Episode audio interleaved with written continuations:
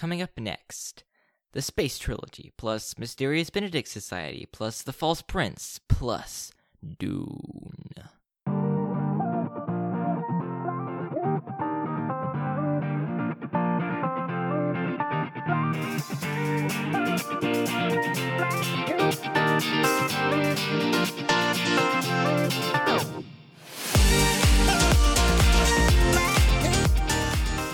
Hey everyone, and welcome back to Bookin' It. I am, of course, your humble and eloquent host, Mr. Cooper Cobbs, and joining me today is Record Scratch. It's just me. Hey everyone, it's your favorite host, Mr. Cooper Cobbs, and today I'm doing a solo episode. I don't know why I was talking in that voice. I'm doing a solo episode on the four books that were mentioned in the title and that I read. So on our schedule, it says we're supposed to be doing a space trilogy episode. This is originally going to be me and Tanner just talking it up about the space trilogy. He likes it. I think it's interesting. Not sure what I think, like in terms of interest. Like it's interesting. Anyway, it was gonna be a fun discussion. Tanner unfortunately couldn't make it, and all the other guys couldn't make it as well. But I really wanted to give you guys episode on the space trilogy, on overall thoughts on the space trilogy, because I think out of the Silent Planet, which we're gonna do next time, doesn't get into like the full depth of the space trilogy. It's like the opening act, but it doesn't go very deep. And I really want to give you guys just a broad, like what Lewis wanted to do, what the space trilogy is talking about, and my thoughts on that. But since it was going to be a solo episode, I was like, I'm not going to have the entire thoughts for 30 minutes, probably by myself. So I thought, hey, uh, we got some reviews and an email actually from a listener, like, hey, can you, like, what do, what do you think about this? And I thought I'd talk about that as well as I just finished reading the novel Dune. So it's gonna be a fun episode, and let's go ahead and dive in a little bit on the space trilogy. So my baggage on the space trilogy, just in general, um, I think that I've just heard of like C.S. Lewis, just his his canon, his oeuvre, if you will, just the space trilogy. It's just kind of thrown out there, right? It's just kind of um, his his kind of thing for adults, and I think I remember Tanner telling me that he liked it, but he didn't really like the third book. I don't think he finished the third book until last summer. I'm assembling my book list. I'm like, all right, I'm going to read these books over the summer. And I really wanted to read C.S. Lewis' Space Trilogy. So last summer, I got ordered from Amazon. I got a three in one copy of C.S. Lewis' Space Trilogy. And I read the darn thing. I finished it on our uh, trip in Colorado. Um, and I, yeah, that's kind of my baggage, I guess. Um, when I read it, I liked it. I think I said I would have enjoyed Out of the Silent Planet the most as just a read, and I think I would have said I like Perelandra the least. Um, but it was maybe one of the most interesting ones to talk about. So let's go ahead and get into kind of like what the the space trilogy is all about. Oh, by the way, if you guys want to hear some more great stuff on this, I've recommended this podcast before. Stories are soul food. N.D. Wilson. They have three episodes. I think it's in their like twenties, twentieth episodes or something like that on the space trilogy. They've got some really good stuff um, and I recommend you check that out. But anyway, C.S. Lewis, he really just wanted to write a kind of fun story, right? He wanted to write a fun dime store adventure novel. He just wanted to write a good story. That's kind of what he wanted to do. And he also kind of wanted to, you know, uh, lace it, I guess, with some, you know, some of Christianity, some some things that he, he was interested in playing with, the fall, with humanity, and with things like that. And he wanted really to give them a fun story, but also to subconsciously kind of influence them. Same thing he did with Chronicles of Narnia. He had more heavy allegory, obviously, in Narnia, but just tell a fun story that all kids will enjoy, regardless of their beliefs, um, and then kind of, you know, give him a good bit of the gospel underneath. So what he wanted to really do with his space trilogy in his more allegorical or more undertone side was compare, I guess, the worldviews of Christianity or the real what I don't think Christianity is ever mentioned in the space trilogy, but the good the true faith versus materialism and humanism. Right, so around C.S. Lewis' time, the sciences are roaring, and you have this big explosion in materialism and the glorification of humanity. Human humans are the great species; they are meant to dominate the earth, and of course, materialism, the fact that science created us and we deserve to be science and science is the true faith and things like that. And that was really exploding around the time C.S. Lewis was writing these novels. Now, I think materialism is still a heavy problem, but I think that honestly, modern wave, especially on the left, has been more hateful towards humanity, and humanity is uh, you know, not the greatest species by any means. And I feel like for some reason we've come full circle to where Christianity was opposing these people who said humanity was the greatest species, and now we're opposing people who say they're the worst species and all these kind of things. But anyway, C.S. Lewis really wanted to say, hey, listen, humanity is is pretty bad. It's only by the grace of God and the grace of Jesus that we're able to come back to his kingdom. And he really wanted to illustrate that through a fun story, like I said, through a fun space story. Uh, and oh, by the way, uh, I do think it's the space trilogy. I don't have a strong opinion. I know some people call it the ransom trilogy. I don't know if you can really argue that since he's basically non existent in the last book, but I will be calling it the space trilogy because I think that's correct. And I don't have a strong stance. I know people can get pretty heated about this debate. I, I don't have a strong stance on it. I think Tanner calls it the space trilogy. He actually, I don't know. I think he may go either way.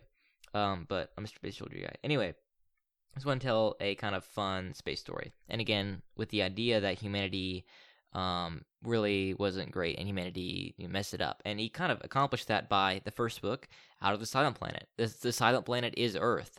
We are cut off from the quote music of the spheres, end quote, right? We are, because of the fall and because of the Dark One or whatever they call him, because of, you know, sin and Lucifer and the garden, we are cut off from the rest of space. We are the silent planet. And so in the book, it's called Out of the Silent Planet because we're leaving Earth. And so in this book, Out of Silent Planet specifically is dealing with the repercussions of Earth being a silent planet, of him then traveling to a, a new planet with aliens and basically encountering the fact uh, that not every planet is like Earth. And it's really weird. Like there's death, but they're not fallen, or they are fall. It's it's weird stuff. Anyway, Lewis is totally playing with the idea of what happens if they're aliens and are they fallen. I think that's really fun. Uh, I I listen to people on podcasts or on the radio, and they're like, so if there are aliens, especially when several months ago, you know, these reports came out, these photos of UFOs or whatever, and they're like, do aliens exist? And uh, the Christians that I would listen to, they would ask, are they fallen? Like, what's the deal with that? I think it's really fun that even before today that Lewis was already dealing with the fact of aliens and are they fallen or not. Anyway, the main character Ransom he travels to the silent planet or he travels out of the silent planet, sorry, to Malacandra or Mars, and he really is just dealing with all the repercussions of Earth being fallen. And then at the very end, he's talking to their leader and he has to explain how Earth is fallen in their language. And that's a really cool and powerful scene. And it's supposed to be really telling as to what Lewis is trying to do. Now, according, like I said, I referenced the podcast earlier, according to N.D. Wilson, his podcast, uh, when Lewis released Out of the Silent Planet, only three people mentioned of the sorry, three people who reviewed his book out of the sixty some people who reviewed his book mentioned the fact that he was playing with other themes that he wasn't just it wasn't his imagination that wholly that he was dealing with he was dealing with themes from the bible and themes from the fall and things like that only three people mentioned that and of those three, one of them has said that he lacked conviction. That not only was he not even well, not only did only three people mention it, but only one person said that he didn't even lack conviction. He didn't believe in what he was saying or didn't try to sell it as much as he could have. And so Lewis trying to write this fun adventure story realized that he had failed when it comes to having a supplement laced with some good stuff, laced with the gospel, laced with some other themes from the Bible. And so he says, all right, I'll write Perelandra then. And so Perelandra, uh, it's my least favorite of the three, simply because it's not a novel. Like I don't know what you call it, but it's not a it's not a novel. It doesn't have a typical structure. It's just 80 pages of it. Half of it is literally just a dialogue between the devil and between you know a human, and they're fighting over this lady who is basically supposed to represent Eve on Venus. Like that's the plot. And this is Tanner's favorite, and I don't think he ever finished that hideous strength, but this is his favorite. Uh, I think it's definitely some of the most interesting to talk about. And hopefully Tanner will be on next time and we can talk a little bit about Perelandra. But it's literally just a redux of the fall story. And spoiler alert, we win. It's the, so Ransom travels to Venus, Perelandra, and he meets this lady who's supposed to represent Eve. And on that planet, the bad guy from the last book comes and he's acting as the devil and he's trying to get them get the Eve character to basically fall or have a basically another a another uh whatever reflection of the fall right? Where she was supposed to disobey what God told her not to do. And all this time, Ransom and Weston are just dueling it out. They're having a battle of the words. They're he, Ransom is dueling with the devil, and they're trying to persuade this person to or not to, depending on if Ransom or Weston, basically commit a sin and uh, re- reenact the fall. And eventually, uh, the point of the novel that is is one of the most fun is when uh, Ransom just sees Weston. He's just evil. He's like killing frogs, or he's hurting frogs, but he's leaving them alive, or something like that. And eventually, Ransom gets to the point where he realizes, you know what I need to do? I can't keep persuading this lady. I can't keep dueling with West. I can't keep using my words. I've got to use my fists. And so eventually he wins and the fall doesn't happen on Perelandra because he literally goes and just beats up Weston because he doesn't duel with them or doesn't fall under the the the um you know oral attacks of Weston. He just beats him up, and I think that's really cool and really fun. And I think that Lewis is trying to kind of get his opinion in on the fall. What Adam should have done when Eve was getting tempted by Satan as the serpent, he should have just you know, beat up the serpent. He should have whatever done whatever. He should have taken action instead of standing idly by and let the devil use his tongue because that's one of his most useful weapons. I think that's really cool. The difference between Perelandra and Out of the Silent Planet is Out of the Silent Planet kind of follows a story structure. It's not a complete story. It's, it's definitely shorter and it doesn't have like a typical three act structure whatever. But Perelandra literally is not a novel. The prose is so much different. It's a lot denser. It's Lewis basically writing a extremely dense first draft essay, except for some reason it's in novel form, or it's not a really novel, but it's in it's in literature form. It's in some kind of fictional literature form, and it literally is just hanging out with Lewis.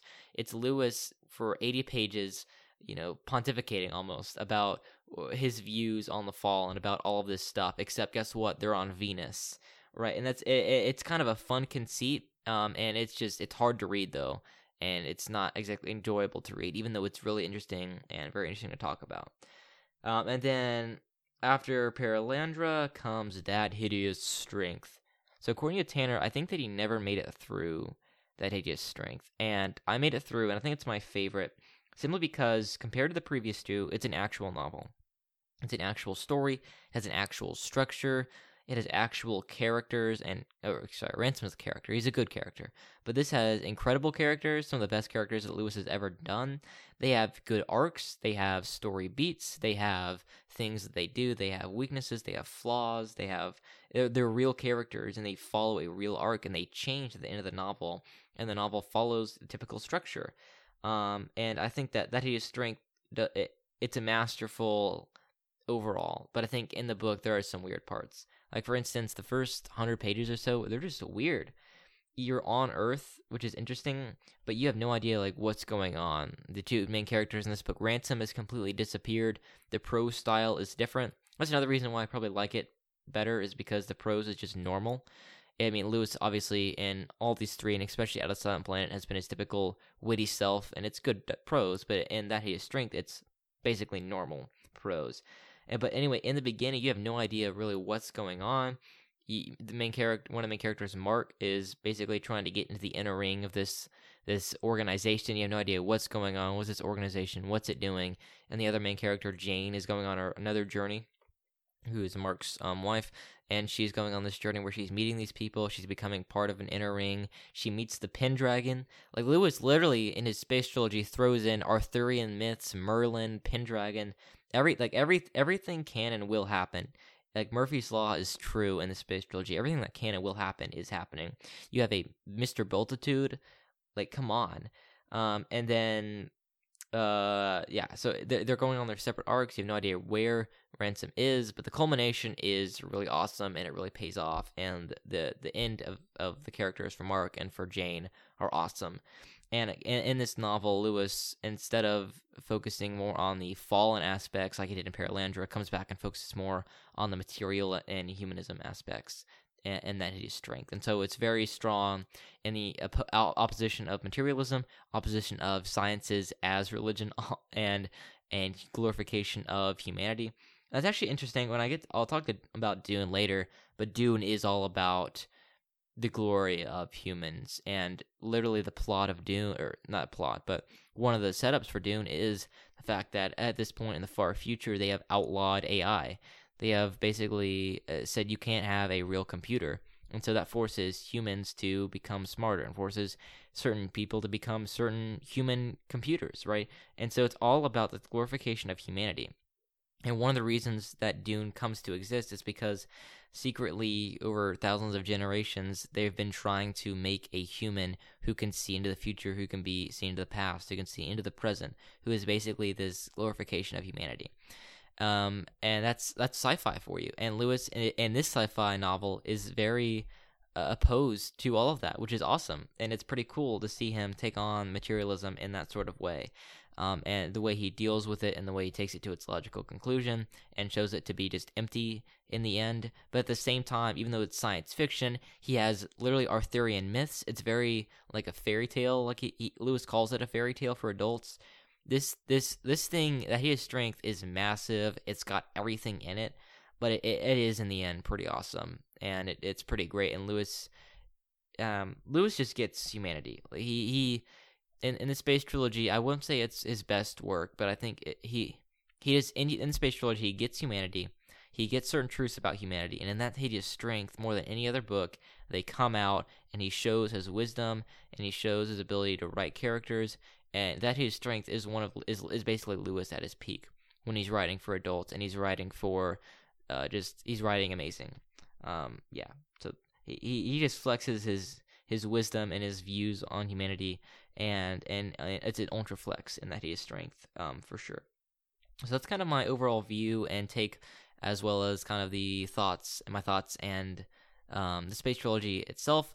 And then next week we'll get into more in depth on Out of the Silent Planet. But I think me and Tanner for sure would love to return at some point to Perelandra and that hideous strength because uh, there's there's so much in Perelandra. There's so much in that hideous strength that I just won't be able to get to by myself, um, and I don't have time for it today but it, it's really interesting. I would recommend you read it, and I wouldn't recommend you read it too young. Not because there's any like content issues, but because it's you just won't like it. It's at some points it's tough to read. Um, so I, if you're if you're a little bit older and you really want to read this, I would totally recommend it to you, simply because it's interesting and Lewis has a lot of wisdom um, to give you. All right, so next I think I'm talking about Mysterious Benedict Society. So a couple weeks ago, and I'm sorry, uh, I think her name's Isabella, listener. I apologize for not responding to this sooner, but we got an email from a listener who says this quote, "Dear Book in It, I believe your podcast is interesting. My good friend and I listened to the episodes together about the books we've read and discussed the questions brought up. My book suggestion is The Mysterious Benedict Society by Trenton Lee Stewart. I've read the first two books, The Mysterious Benedict Society and The Mysterious Benedict Society and The Perilous Journey, and I would personally enjoy hearing your perspectives on them. I enjoyed them as they have an interesting plot, insightful dialogue, well developed characters. They are extremely interesting, and I believe you will all enjoy it. Sincerely, Isabella. Thank you so much for email, Isabella. I'm sorry I haven't responded to this, like I said. We're really busy, um, and as well, I didn't know what we are going to do. Are we going to do a full episode on this, or am I just going to give my thoughts? I think I'm just going to give my thoughts on this. So, I read The Mysterious Benedict Society, gosh, eight or seven or eight years ago. I'm sure it was on one of those you know homeschool lists that my mom found and, and gave my, gave the book to me. And actually, you know what? I think my great aunt gave it to me. That's what it was. Yeah, my great aunt gave it to me and uh, for Christmas or something, and I read it. And uh, ever since then, it's been it's been for sure one of my favorite books that's come out more recently. I think that it is well written for a modern book. It has some very fun dialogue. It has some very fun characters. Um, and it just it, it does have a good plot. So, yeah, my thoughts on the Mysterious Benedict Society as a whole, I think it's actually really good. I think it's as far as literature that's come out more recently, specifically, it's very wholesome, it's very good, and, and for modern day especially, it's got good writing, it's got good characters, and I would highly recommend it to anyone as a read aloud or as a novel for yourself. It's very fun, um, and it's very fun, yeah. I'd say more specifically in my thoughts, it's interesting because it's almost wish fulfillment, but it's not like terrible wish fulfillment, right? So the draw of Harry Potter is the wish fulfillment.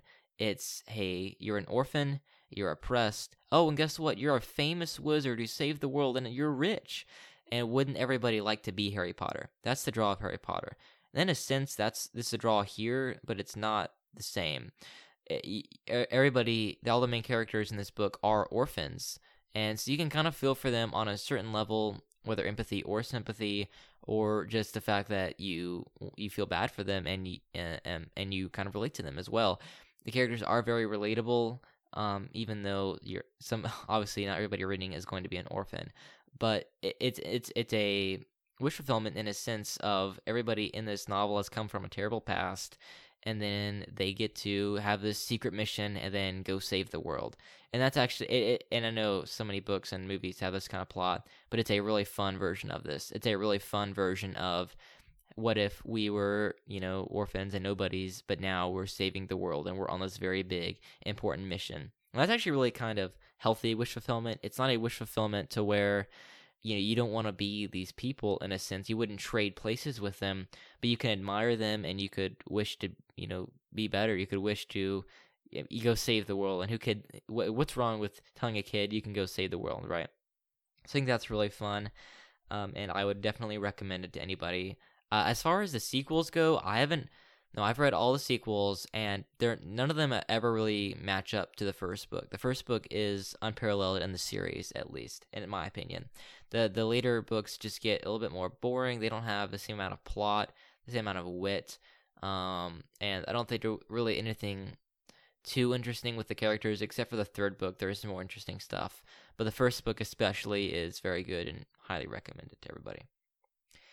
All right, next, uh, we had another person recommend a book, but in a review. So reviewer Bob 019377 says, quote, really fun podcast, but you should do a book called The False Prince. It's a great book, end quote.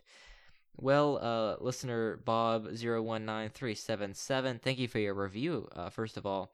Um, but The False Prince. So, uh, A False Prince was a book that I've read several years ago as well. I think my mom, again, had that to me because she saw it on a list. And much like The Mysterious Benedict Society, I think it's a rare exception in modern children's literature where it's actually written decently. I mean, obviously, the prose isn't going to be a Tolkien or you know anybody of that standard, but the prose for today is actually pretty good. And she, the author Nielsen, puts in some work in the prose, so it's got good, snappy dialogue. It's got some fun um, fun prose as well, and it's overall a really interesting book. It's a page turner.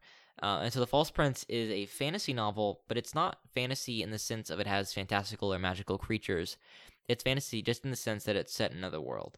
There are, I don't think, I don't remember hearing, like, it, it's just new countries, new places, it's just medieval times. And that's, and that's kind of fun that there's no magical creatures because it's just a fantasy novel set another time with just swords and things like that.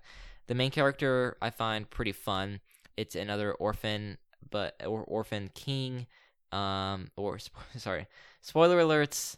Uh, yeah, he you find out the main character at the end of the book is a king, and so the first book especially is really fun because at the start of the novel, for several several years, we the kingdom that you live in has been without a king, and this this nobleman from this country is rounding up boys who resembled the basically crown prince, and he's gonna try and fool all the other noblemen into thinking that this guy is actually the king and he's gonna be a puppet ruler, right? And then the main character is one of these people who is selected, and the whole book has this great plot. You're going back and forth um, of who's gonna win out the um, who's going to win out the right to become the false prince, right? Between the other main characters. Eventually, the main character wins it, but reveals that he is actually the real prince, he's actually the real king, and throws the nobleman in jail. So that's kind of the end of the first book. Spoiler alert, like I said. Um, but the rest of the books are also really fun because there's just a bunch of stuff that happens because he declared himself king. Like it started a bunch of wars and things like that, and so it's really fun. It's got a pretty fun plot. It's a pretty fun fantasy novel considering it doesn't have any fantastical creatures, and like I said, it's well written um, for the time period. It's another one that I would highly recommend to you guys as well. And the next, last but not least, Dune. So I had never heard of Dune at all until over a year ago when the first trailers for the movie started coming out. And I saw it, I'm like, man, this looks epic. Right. And so I saw it in theaters and I liked it. I mean, I didn't like love it, but I liked the movie and I had wanted to read the book ever since. And so on a re- recent road trip um, to go skiing with some friends, I was riding in their car, and their dad had been reading Dune, and he was telling me about it. And on the way home, I actually like picked Dune up and I started reading it. And so I read the first 150 pages or so on, you know, the whatever what 10 hour 10 hour road trip home or part of that road trip home. I read it, and I was hooked. Like it was a page turner. I was turning the pages fast, and I was sad when I had to give the book back to you know my friend's dad. Anyway, uh, a couple of days ago, I actually ended up buying Dune at my local Barnes and Noble, and I finished it that day. Um, and I have to say, I think Dune's pretty great. I think that as a sci-fi novel, it's pretty fun. The first 300 pages were extremely good, page turner pages, and the last 300 were okay for me. The last 300 got weirder, they got more mystical, more Messiah-y, and uh, I I think that the first 300 though are very masterful for sure. I would recommend not reading any of the sequels. I read the first sequel, Dune Messiah, and was kind of let down by it. Like it wasn't that great compared to the first book, and I've heard that the sequels just keep getting progressively worse. Um, but Dune Messiah does have a kind of cool ending to um, Paul Atreides, the character. Uh, and the Dune is interesting, like I mentioned earlier, because the whole point of it is to kind of glorify humanity. It's to find this person who will become um, the, the the golden version of humanity, the the the um, Kwisatz Haderach, right? And so again, then it kind of turns it on its head and says, what if this guy isn't who you thought he was going to be, and he becomes the Muad'Dib and all this kind of stuff. But it's really fun because it's just it's just a straight up hero's journey. It's a straight up man becoming or boy becoming a, a wholly different person. But it's really fun. It's set in a sci-fi environment, obviously, which is incredibly awesome. It's got great world building. The writing is decent, especially for a pulpy novel. Like he put some work into it. The action scenes are really, really well written. It's got some great action in it, and the depth is just awesome. So if you see the movie, the whole it, the movie covers a little over half of the book, and especially the first half of the movie it just misses out on all this depth. Like the author Frank Herbert just goes into so much depth with the characters, with the politics behind the move, with thinking steps ahead, and it's just a really fun, really fun opener, especially. So I would recommend Dune to a lot of people. Just the just the first book. I don't know um, if the investment of reading the sequels is worth your time. Um, but I, this is not a book that I would recommend to younger younger kids, especially. Well, there's just some, there's a little bit of language, there's a little bit of violence. There's also just some other gross stuff with the Baron Harkonnen and some other tension between, you know, Jessica and Leto. Just stuff like that that would, I would be like, eh, I wouldn't give this to a, you know, 12 or 13 year old. Um, but I think it's really fun and I would recommend it for sure. All right, guys. Well, hope you enjoyed um, uh, that discussion, that solo episode, then I'll go ahead and do some donor shoutouts. And of course, if you want a donor shoutout, make sure you go to patreon.com forward slash booknet, donate to any tier, $5 or above, and we'll shout you out here on the podcast. So I'm just going to go ahead and shout you guys out today. So thank you for, to our patrons Nana, Van Wayla, Mike and Sylvia, Mr. Mike and Miss Laura, Uncle Sebby, and Jenny, Uncle Sam, Moses, Zara, Anna, Emily and Becky. We guys appreciate you so much, and we really appreciate your support. Again, if you'd like to support us, make sure you go to that link down below. And make sure you guys give us a five star rating and review. That would really, really help us a lot. If you guys want to send us an email like Isabella did, our email address is booknetpod4 at gmail.com. You can go find that um, and send us an email. We'd love to hear from you. Um, besides that, yeah, guys, enjoy your week, and we'll be back next time with our review of Out of the Silent Planet, the first book in C.S. Lewis Space Trilogy. And until then, keep on booking it.